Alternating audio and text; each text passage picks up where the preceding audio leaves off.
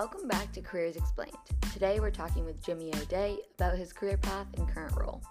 He received his undergraduate degree from the University of Puget Sound in chemistry and received his PhD in chemistry from UC Santa Barbara. Previously, he worked as a research associate at Cornell University, a science and engineering congressional fellow, a vehicle analyst for the Union of Concerned Scientists, and was the deputy director of trucks for CalSTART. He is now the assistant deputy director of transportation electrification at Caltrans.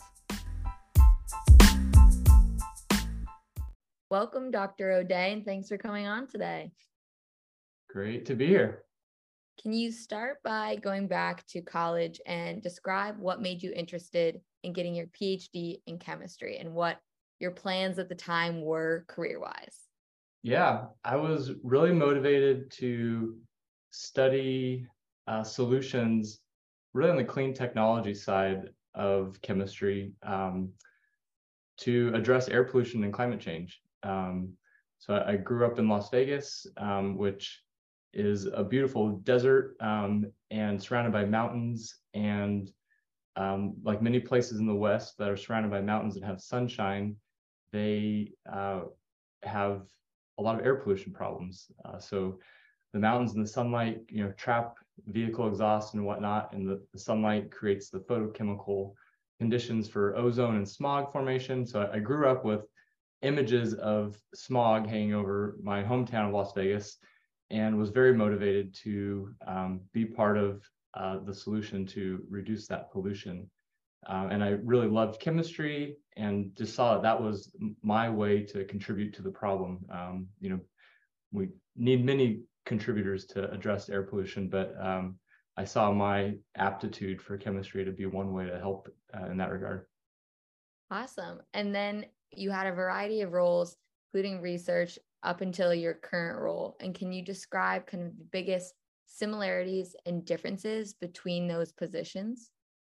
Yeah, I have. So um, after uh, doing graduate school in chemistry, I continued down the chemistry route and studied more technologies for uh, on the clean tech side, um, but increasingly got interested in really the other side of the solutions, uh, namely the policy side, um, as kind of the other end of um, addressing the, these issues around air pollution and climate change and started extracurricularly. So did you know volunteer stuff on uh, climate campaigns and those sorts of um, efforts and then transitioned uh, professionally to do policy work through a fellowship uh, specifically designed for people with science backgrounds to be policy advisors for uh, members of Congress. Uh, so I worked for a year in DC, where you're at now, um, for Senator Brian Schatz from Hawaii as his science policy advisor on climate change and energy issues.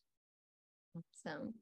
And then in those roles, when you switched, um, what did you discover were the main things you did and didn't want throughout the various roles you've had up until this point?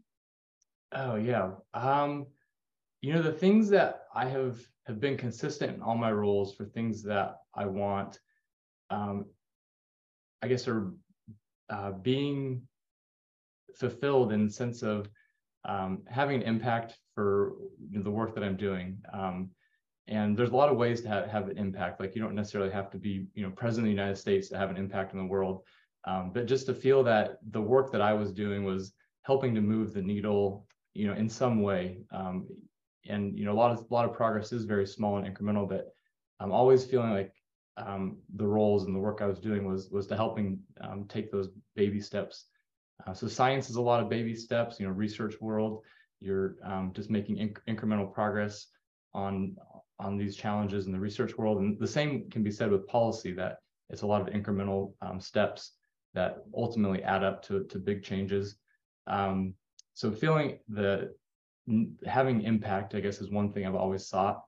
And the other big thing, um, looking back, when I look at you know the places I've had the, the most fulfillment and enjoyment, have been who I've who I've worked with, and just having really excellent colleagues that you know you just feel like you're on the same team and um, understand your strengths and you, you know your colleagues' strengths and how you can just work together to achieve you know the the product that you're all working on. You knew early what you wanted and you were successful in getting in all those roles. And then moving to your current role can you walk us through the steps of how you got into this role and what was required to get it? Yeah so my current role i'm the assistant deputy director for transportation and electrification uh, so electric vehicles and those you know that sort of uh, sphere um, at the California Department of Transportation, uh, also known as Caltrans. Um, and how I got here, it was, I guess, I would just say very incremental. Shifted from the biggest shift was probably going from the, the research labs to uh, being the policy advisor in the Senate for Senator Brian Schatz. Um, and once I made that shift, I guess the next stage of my career, um, you know, was a series of policy type positions and re- and you know technical policy type roles um, and ultimately it was just building up familiarity and expertise in electric vehicles and electric vehicle policy that um, led to the position I'm at um, in California. But yeah, just a, a natural incremental uh, steps um, that got me here. So you had the incremental steps. Were there specific prerequisites required for this role, or can anyone at any level apply? Oh, good. Um, for my role, um, being very familiar with California policies and the state's goals on climate change and electric vehicles are pretty important, and and that's where I do have a you know a lot of background. Um, and yeah, policy, you know, knowing yeah how to navigate policy issues and kind of the, the thorny the thorniness of of policy issues um, and how to how to navigate them so yeah probably the biggest like checkbox i would say for a position like mine is having some sort of level of subject matter expertise um, on in my case california policies around electric vehicles that makes sense and then once you had the expertise for the role where did you find this? Were you on linkedin job posts? Were you on, was it through networking? How did you specifically kind of apply and then what were the steps in terms of interviews maybe to get into the role? Yeah so I, you know i guess the the idea of working for the state of california has always been very attractive to me. Um, we you know have made such great progress in california um, around our policies and in my previous roles, I was um, on the side of really trying to push the state to adopt strong policies for electric vehicles, along with many other folks um, in the nonprofit world, is where I was before the state. And the next step I saw in, in my career was um, helping the state to achieve these policies that we've been pushing them um, to adopt. And so yeah, the idea of working for the state was um, on my radar and something that I, you know, thought would be a very fulfilling um, opportunity. So when the opportunity came up at Caltrans, um, I, I jumped on it um, and am very feel very lucky to be here. Can you give us a description of your role? What do you do? Kind of an overview of your role. Assistant to the regional manager, or something like that, right?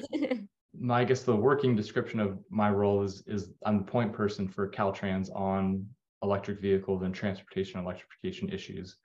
Um, and so I'm lucky to work with a lot of great colleagues that are supporting these efforts um, at Caltrans, um, and also to work with colleagues at other state agencies that are also doing their part to help the state um, meet our goals. Underneath, I guess, the purview of, of what I do on a daily basis, helping uh, to get out funding programs for uh, electric vehicle charging infrastructure. Um, so we're in a very exciting time right now with a lot of federal funding to support these efforts uh, from the bipartisan infrastructure law that passed about a year and a half ago. Um, and so states are uh, receiving money, applying for money from these federal programs uh, to build out charging infrastructure. Um, so that's a big part of my role and probably takes up 85% of my time right now, but there's a lot of other exciting things maybe that we could talk about. But um, public uh, charging infrastructure has been um, one of the biggest parts of my day since taking on this role. And then that you said that's 80% of your day. what's the other 20% right now? Oh gosh, a grab bag of, you know, just whatever comes up. Um, so, you know, there's legislative cycles. Um, so um, any bill that, you know, uh, California um, state senator or assembly person um, proposes that's related to electric vehicles and might impact Caltrans and, um, you know, our operations, you know, I'll get emails say, hey, what do you think about this bill? Is this something we want to support? Is it something that would affect us? Um, so I guess the other 20% is kind of, um, yeah, really just a, a grab bag of anything related to electric vehicles that might come up. Um, and there's a lot because there's so much going on with electric vehicles um, and a lot of excitement and activity and companies are want to talk to you because they have products that they you know want to sell and they want you know um, the state to you know fund and those sorts of things. Um, so it's just a, lot of a lot of interest around EVs right now. So the other 20% still very electric vehicle focused policy side of it. So you might be an expert on all the up and coming legislative motions around them. And then in that 80% where you're managing programs, can you describe some examples of roles and responsibilities for that aspect yeah. of your um, so one thing that we just finished this week, which we're really excited about, is we um, submitted um, a fairly large proposal to uh, the federal U.S. Department of Transportation um, to fund charging stations for trucks in California, um, and not only just California. We partnered with Oregon and Washington on this big three-state proposal um, so this was a lot of research to go into this proposal of you know identifying the needs and where the industry is at, and you know making the case for why we we um, should get this funding in California, and also describing the specifications for if we do get this funding in California, what what those charging stations would look like. Would there be you know five stalls? Would there be ten stalls? Um, how many trucks would they have to accommodate? Those sorts of things. So kind of the, the nitty gritty of um, you know site design for charging stations that's a great example of it and on this type of project let's use the truck charging stations what does your team makeup look like? And how does that play into both the proposal? And then if you get the funding what will the team structure look like to execute that?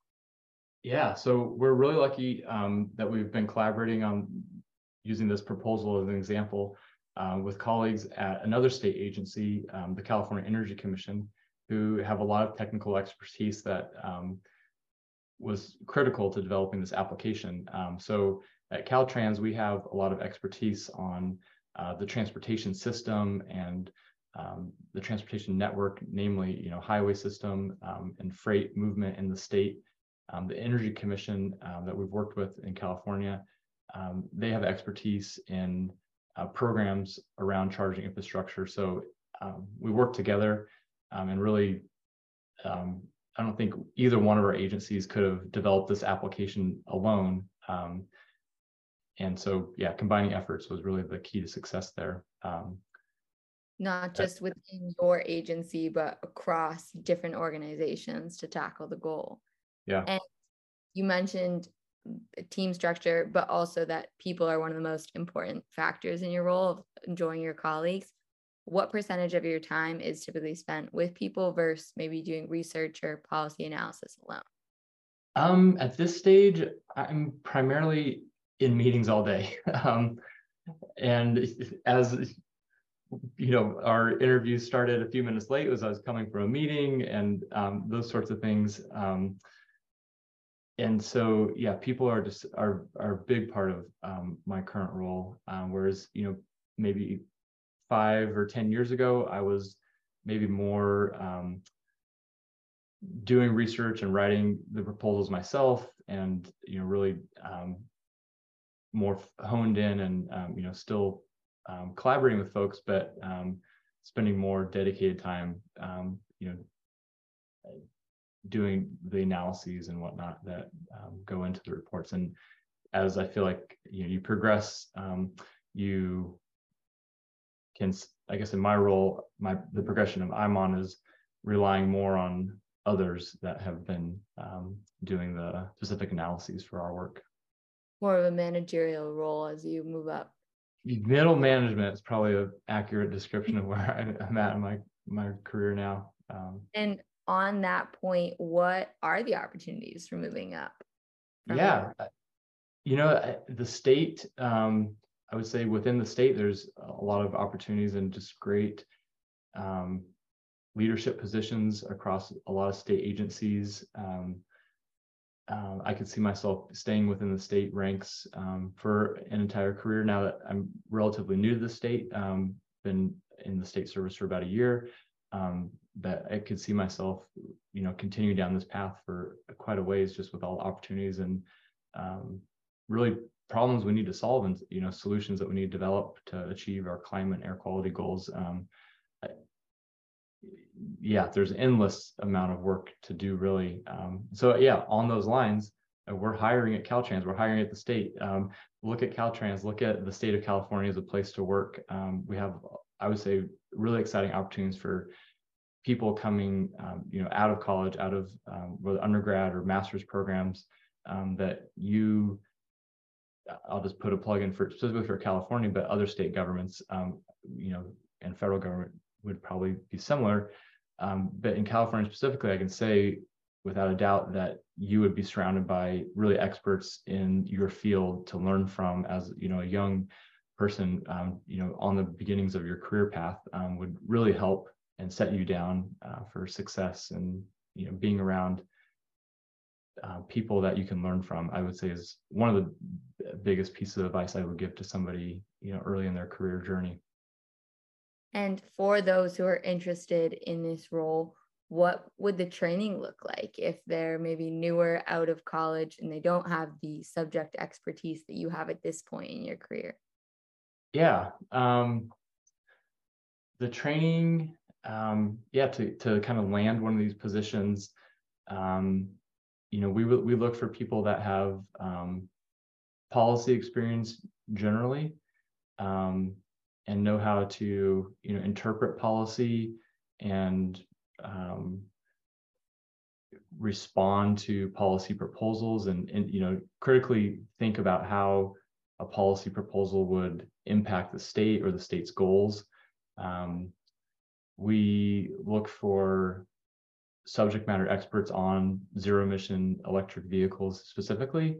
Um, admittedly that's not it's a, a, newer field so there's not too many it's not like you go to school to be an expert in electric vehicles. Um, so that's something where you know you might have policy experience or you might have transportation uh, planning experience um, that would probably be a foot in the door and then you come work for you know say like a team like ours at caltrans and you are around subject matter experts where you would develop um, specific expertise around electric vehicles. And can you describe kind of typical day? You said meetings, a lot of it's around getting funding for electric vehicle policy, but a more kind of in-depth example of a day, maybe someday this week, what that looks like. Um, yeah, someday this week, um, you know, two days I was at a really exciting conference in Sacramento on electric vehicles. Um, and you know had the opportunity to really connect with a lot of people that you know you haven't seen in person for you know a few years um, and yeah share what you're up to um, and kind of plant some seeds for some future collaborations so maybe that's an example of maybe an atypical day i don't go to conferences every day um, but that those are two days this week a typical day is you know checking in with um, the folks on the electric vehicle team at Caltrans. Um, and there's so many moving pieces right now that um, just being on top of all that's going on is like a big part of my role. And then checking in with our external collaborators at the other state agencies is a pretty regular thing. Um, and making sure we're in sync and moving projects along to get them delivered and funding out the door is kind of a, a big push of ours right now. And when you talk about the different projects and the different pieces, who is assigning the goals or the topics of what you're working on or work as an agency at a given time?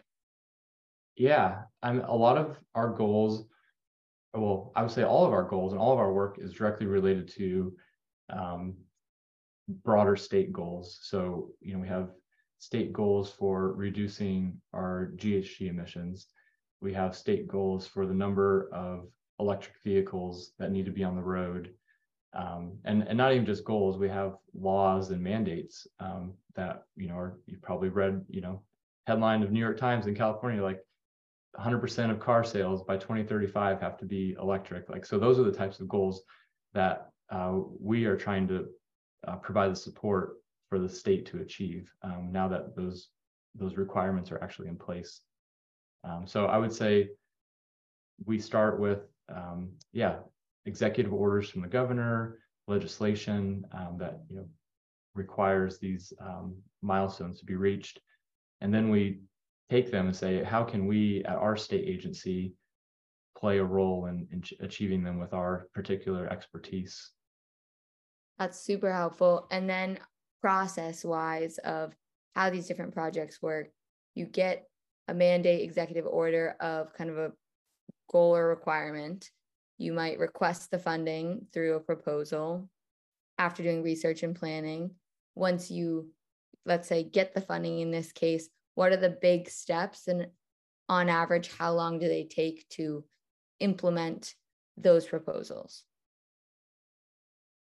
um, so maybe like proposals for getting the funding out the door is that maybe what you're or so using kind of the truck charger example earlier yeah. if you guys receive the funding that you requested okay. is that expected to be a two year project? Is that indefinite? What is the time length of these projects? I guess the timelines associated with a project like that are, you know, first we apply for the funding. Um, hopefully, fingers crossed, we get it. Um, then we um, put out a, a, solicitation for companies to apply for this funding.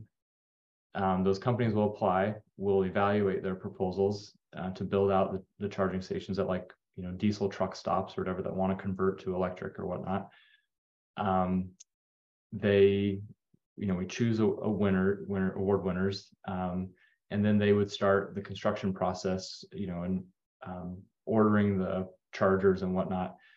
Um, on truck charging in particular it is um, fairly they're fairly big projects um, in the sense of like the power demands that are associated with charging a truck is uh, much higher than that to charge a car. Um, and so there's maybe more electrical work that needs to be done on the site, uh, more upgrades on the grid um, that need to be um, completed before you can turn the site on, so to speak. Um, so these are these are multi-year projects, I guess, is you know a short way of saying uh, just because they are so involved. And part of the, the timeline is these are all very new projects. There's only four publicly accessible charging stations for trucks on the entire West Coast today. Um, and we proposed um, several dozen in this particular project that we just submitted. Um, so we're kind of embarking on relatively new territory um, and there isn't, you know, a guidebook. We're kind of writing the guidebook. Um, and we hope that if we do get this funding, uh, we would have a lot of lessons learned for other states um, to make it easier for them as they're you know they start to develop electric truck um, projects as well. You're making history and you're making it greener.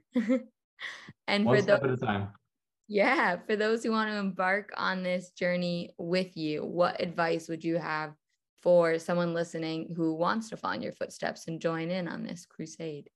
Yeah um, i would say the the skills that i would recommend folks develop are being critical um, interpreters of information and thinking through all of the impacts of of whatever project you're working on and and and whatever sentence you're writing like the impacts of how that sentence could be interpreted by you know the owner of a truck fleet versus a community member that is impacted by truck traffic. Like being a, a critical um, yeah interpreter of of your own work of others work um, is just such a, a, valuable skill and um, asking questions and um, thinking through all of the consequences of a particular policy decision um, is so atten- maybe that just boils down to like attention to detail really matters. Like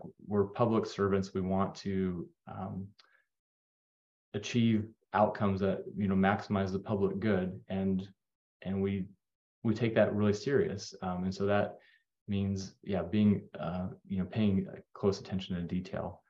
Um, the other skill that i would say is just so broad and important is is writing um, and communic- and communication broadly. And it's a kind of cliche um, but if someone is a good writer um, that just goes so far in what what skills you can offer a team and ultimately providing valuable you know contributions to a team. Um, and whether it's no matter what field it is whether it's electric vehicles or you know or being a doctor like they're like i would say that's a distinguishing feature that would set folks apart from maybe their peers is being a good writer. Um, so the more you can develop that skill um, as a young career person in their career, the better. And, and the way you become a good writer is through practice and through,